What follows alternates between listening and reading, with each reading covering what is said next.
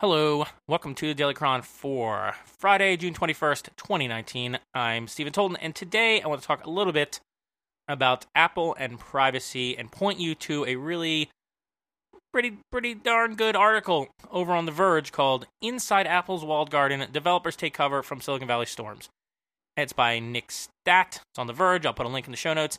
And it's uh it's kind of talks about WWDC about Apple's image, uh, how they are really pushing the angle that they are privacy focused, user focused, and that you should work on their platforms as a developer because of that. As and that they're sending a message to their competitors, especially Facebook and Google, that are really under a lot of scrutiny. But it also goes into more. It goes into mm, some issues around the supposed anti-competitive practices that Apple may or may not be engaging in mostly complaints about I think the 30% cut of sales, uh, like Spotify. That's I think their primary thing. Um, also, I, I, think kind of gets into uh, sometimes Apple have private APIs they use. They don't really talk about like that, but I kind of read between the lines there.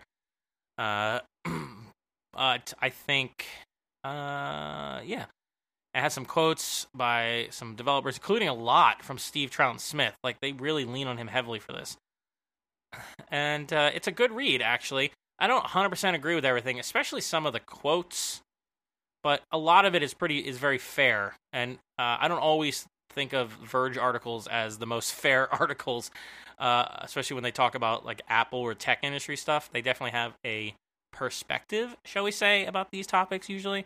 But this one I actually really like. Um, I think it works out to be a very fair and balanced type of article for the most part.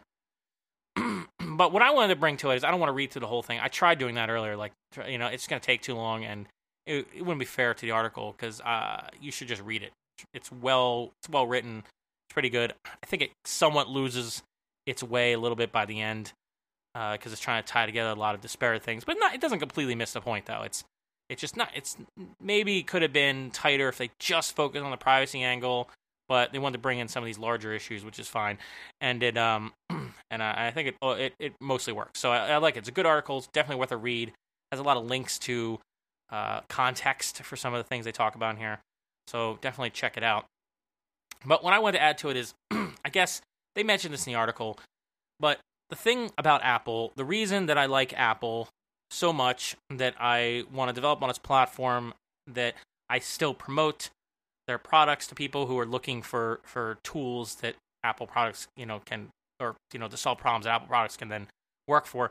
the reason I, I still say like, oh, you want a new computer, get a Mac, get an iPad, get an iPhone. Uh, most of the time, unless there's like a specific reason why they, they you know they, they need something else that's not on that platform, is because Apple's um, motives, or maybe more specifically, like Apple's uh, Apple's actual incentives are aligned much more clearly and cleanly with my incentives as a consumer and user of their products.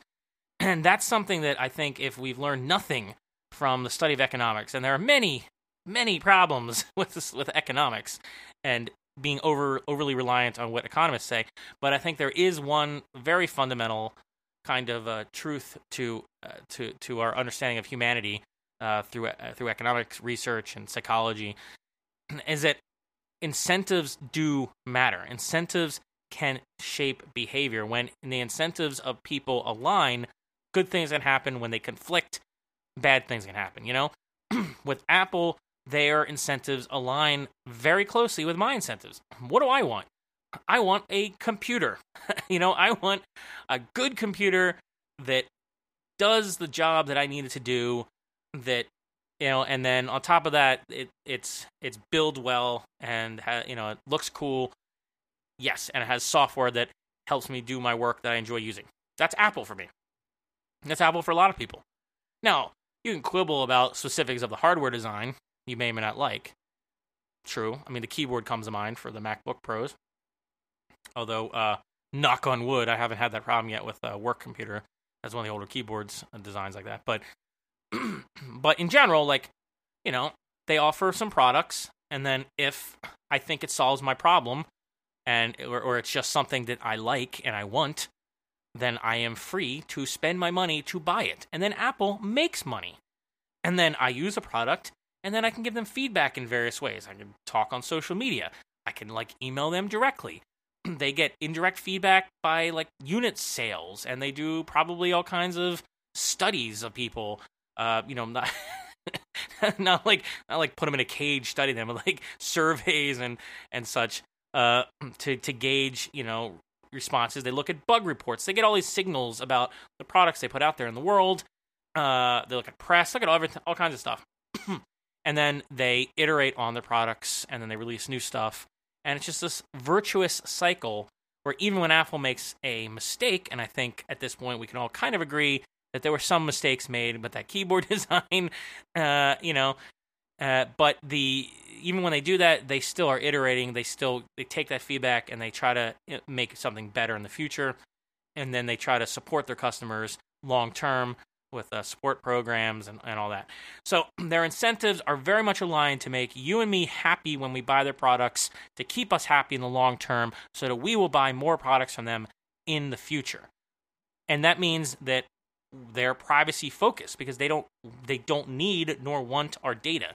They don't need a bunch of personal data from us because that's not how they make their money. By they don't sell our personal data to anybody in any kind of way or or allow it's more complicated than that but you know on facebook and google but it's like they're not an ad platform so they don't need that data in order to target ads so they can get you know that hyper targeting can provide you know higher prices for the ads and so the people buying the ads are the real customers no we're the real customers for apple so uh, their incentives align with us there unlike on facebook and google where uh, you know, we are getting a lot of value from those companies. They are offering products and services that we like, that a lot of people like anyway, and they use and they get value from. I am still a Facebook user to this day. Right now, I still get value from it. I still, uh, you know, I still use it. I still know a lot of people who like it and use it, but I understand, you know, some of the some of the, the bad business practices that Facebook does. But I've always understood what their incentives were, and I was willing to take that trade off.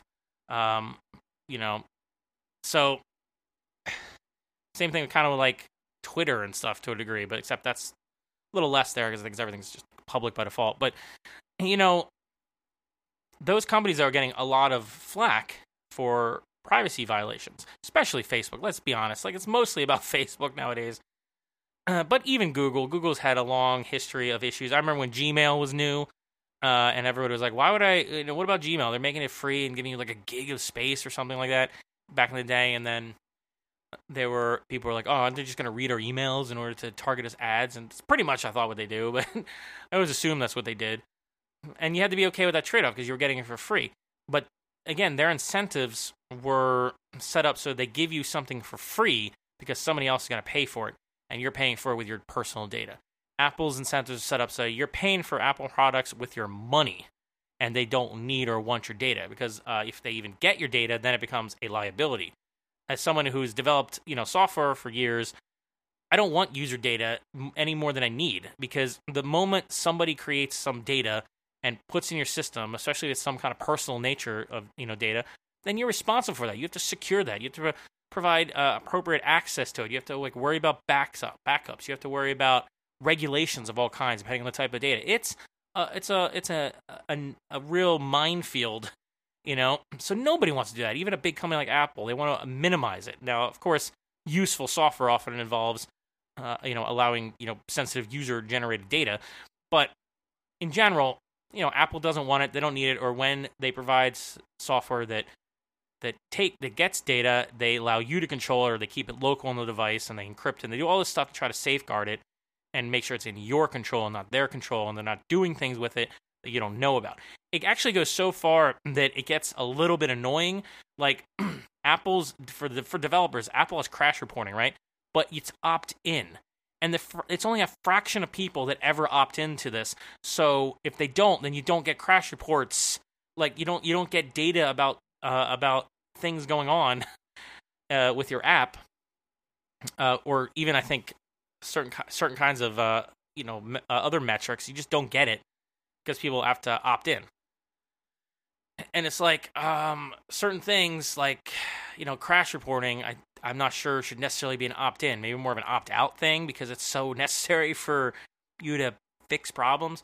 but that's where Apple goes really far. I mean, my point is that Apple goes really far to protect the user because their incentives align, you know, with the user to the point where a developer who is a user, yes, but kind of a separate type, special type of user, not the main type of user that they're selling to, uh, where our uh, our interests are not always um, as we uh, uh, are not always like catered to as much.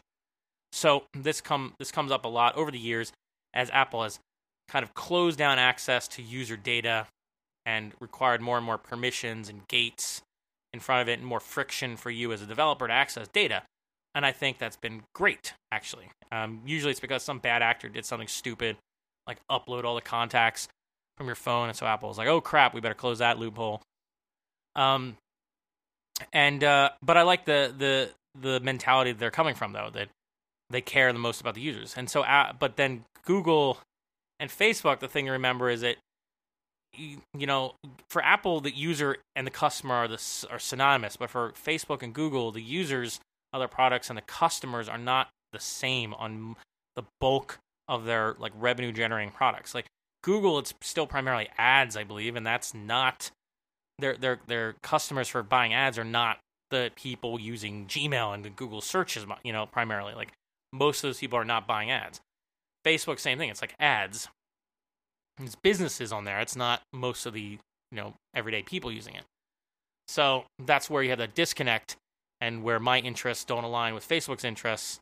You know, my interests keep my data private and only shared with people that I want to share with, and their interest is selling super hyper targeted ads. You know, and so then they built technology that allowed parties, uh, you know, third parties to access that data for different purposes, and they you know, uh, made mistakes, you know, or sometimes did things purposely. There were big privacy violations because, you know, why should you care as much about what I think you're, you know, is is cor- correct or wrong to do with my data when I'm not really your customer? You see. So uh, I think that's my primary point. That I think the big difference between Apple and this article kind of goes into a lot about how Apple. I think I think it really does show in here that Apple is very different from the rest of the tech world. It's something that I have argued for years now, and I think that with the increased focus on like big tech and on privacy issues, especially, and on anti-competitive issues, I think Apple really does show that they're different, especially in the privacy realm. Now, the other kind of half of the article is really more about anti-competitive issues, and as I said, I think that focuses mostly on the 30% cut that Apple gets when you do things like like a subscription. And there's some valid points in there, but I think most that's mm, kind of overblown. Honestly, like you know, Spotify is complaining really loud about the 30% cut thing, but you know, they're also a competitor with Apple Music. So of course, they have a lot of incentive to complain very loudly and have some other entity come in and make things better for them economically, you know?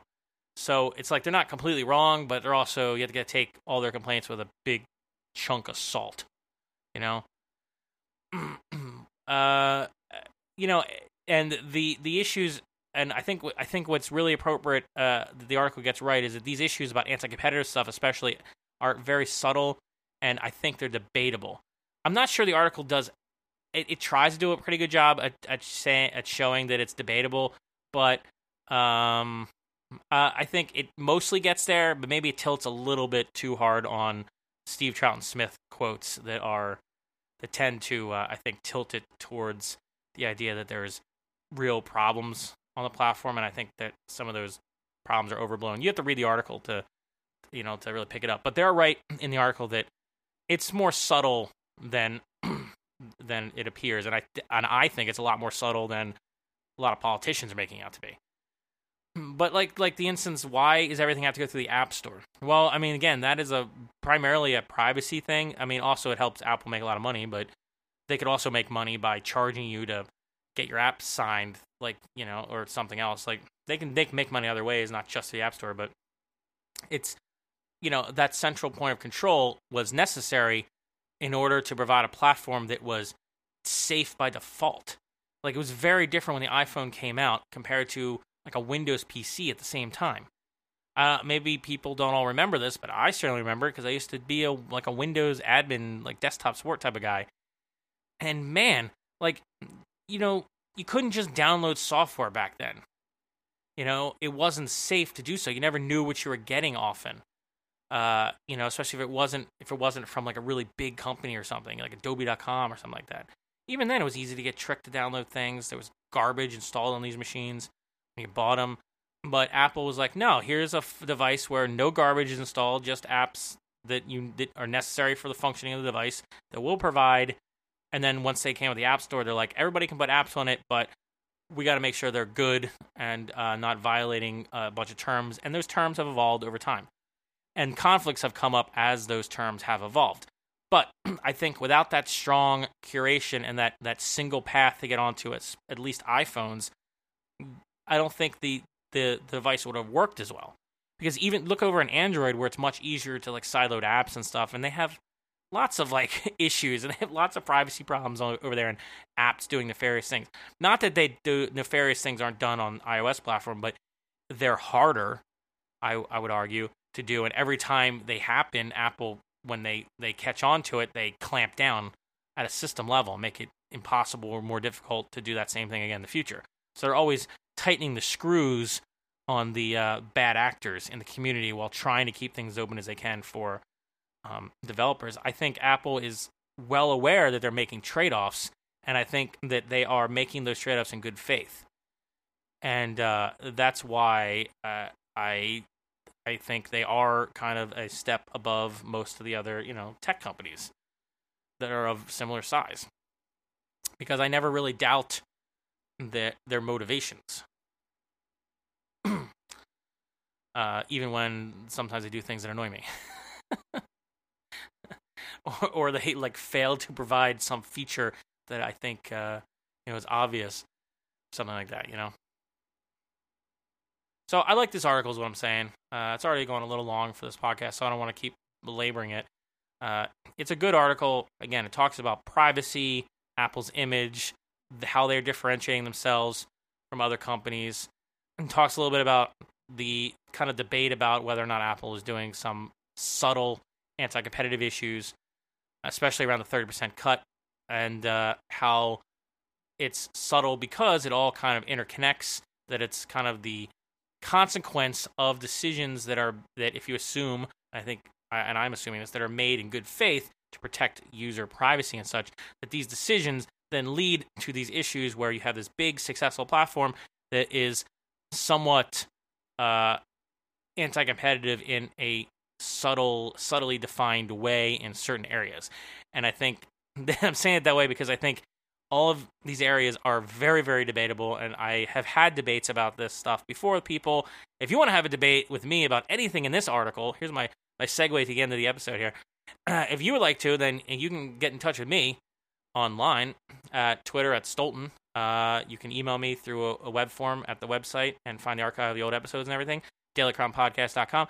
And, you know, if you want to debate me to my face, you can always come to Side Project Saturday we do the last Saturday of every month at PromptWorks.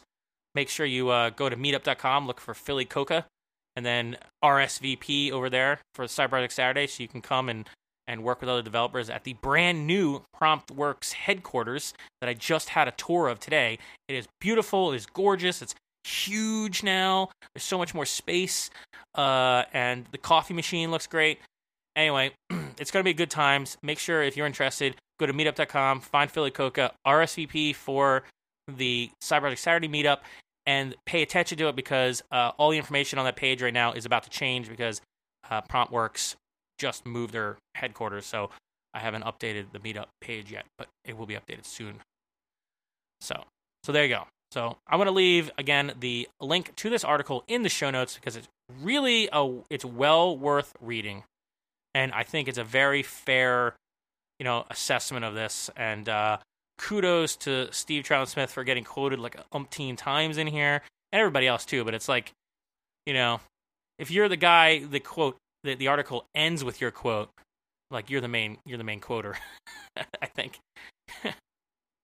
so good on him for getting those quotes. Uh, and it's uh, and if you don't follow him, you should probably follow him on Twitter. He's an interesting guy. I don't always uh, agree with everything he says because uh, you know I'm a human being and we all have different opinions about stuff. But he's a cool guy and he does really crazy stuff with the technology. Like he was way ahead of everybody on finding out all kinds of, of stuff and uh, and uh, that became Project Catalyst. Uh, you know the was called Marzipan until WWDC and like he was like doing things that were like mind blowing with uh, before WWDC. So he's a cool guy uh, to follow on Twitter. So uh, I'll probably put a uh, I'll probably put a link to his Twitter in the show notes as well because he's a cool guy. Uh, I don't know him at all, at all. I just, I think he, I think the stuff that he's done is cool. I assume he's a cool guy, but I, you know, you know, form your own opinion. it's late. I gotta go to I gotta go to bed. I got like a busy weekend, believe it or not. So that's gonna be it for this daily chron for uh, Friday, June twenty first, twenty nineteen. Have a great weekend. Talk to you next time. Later.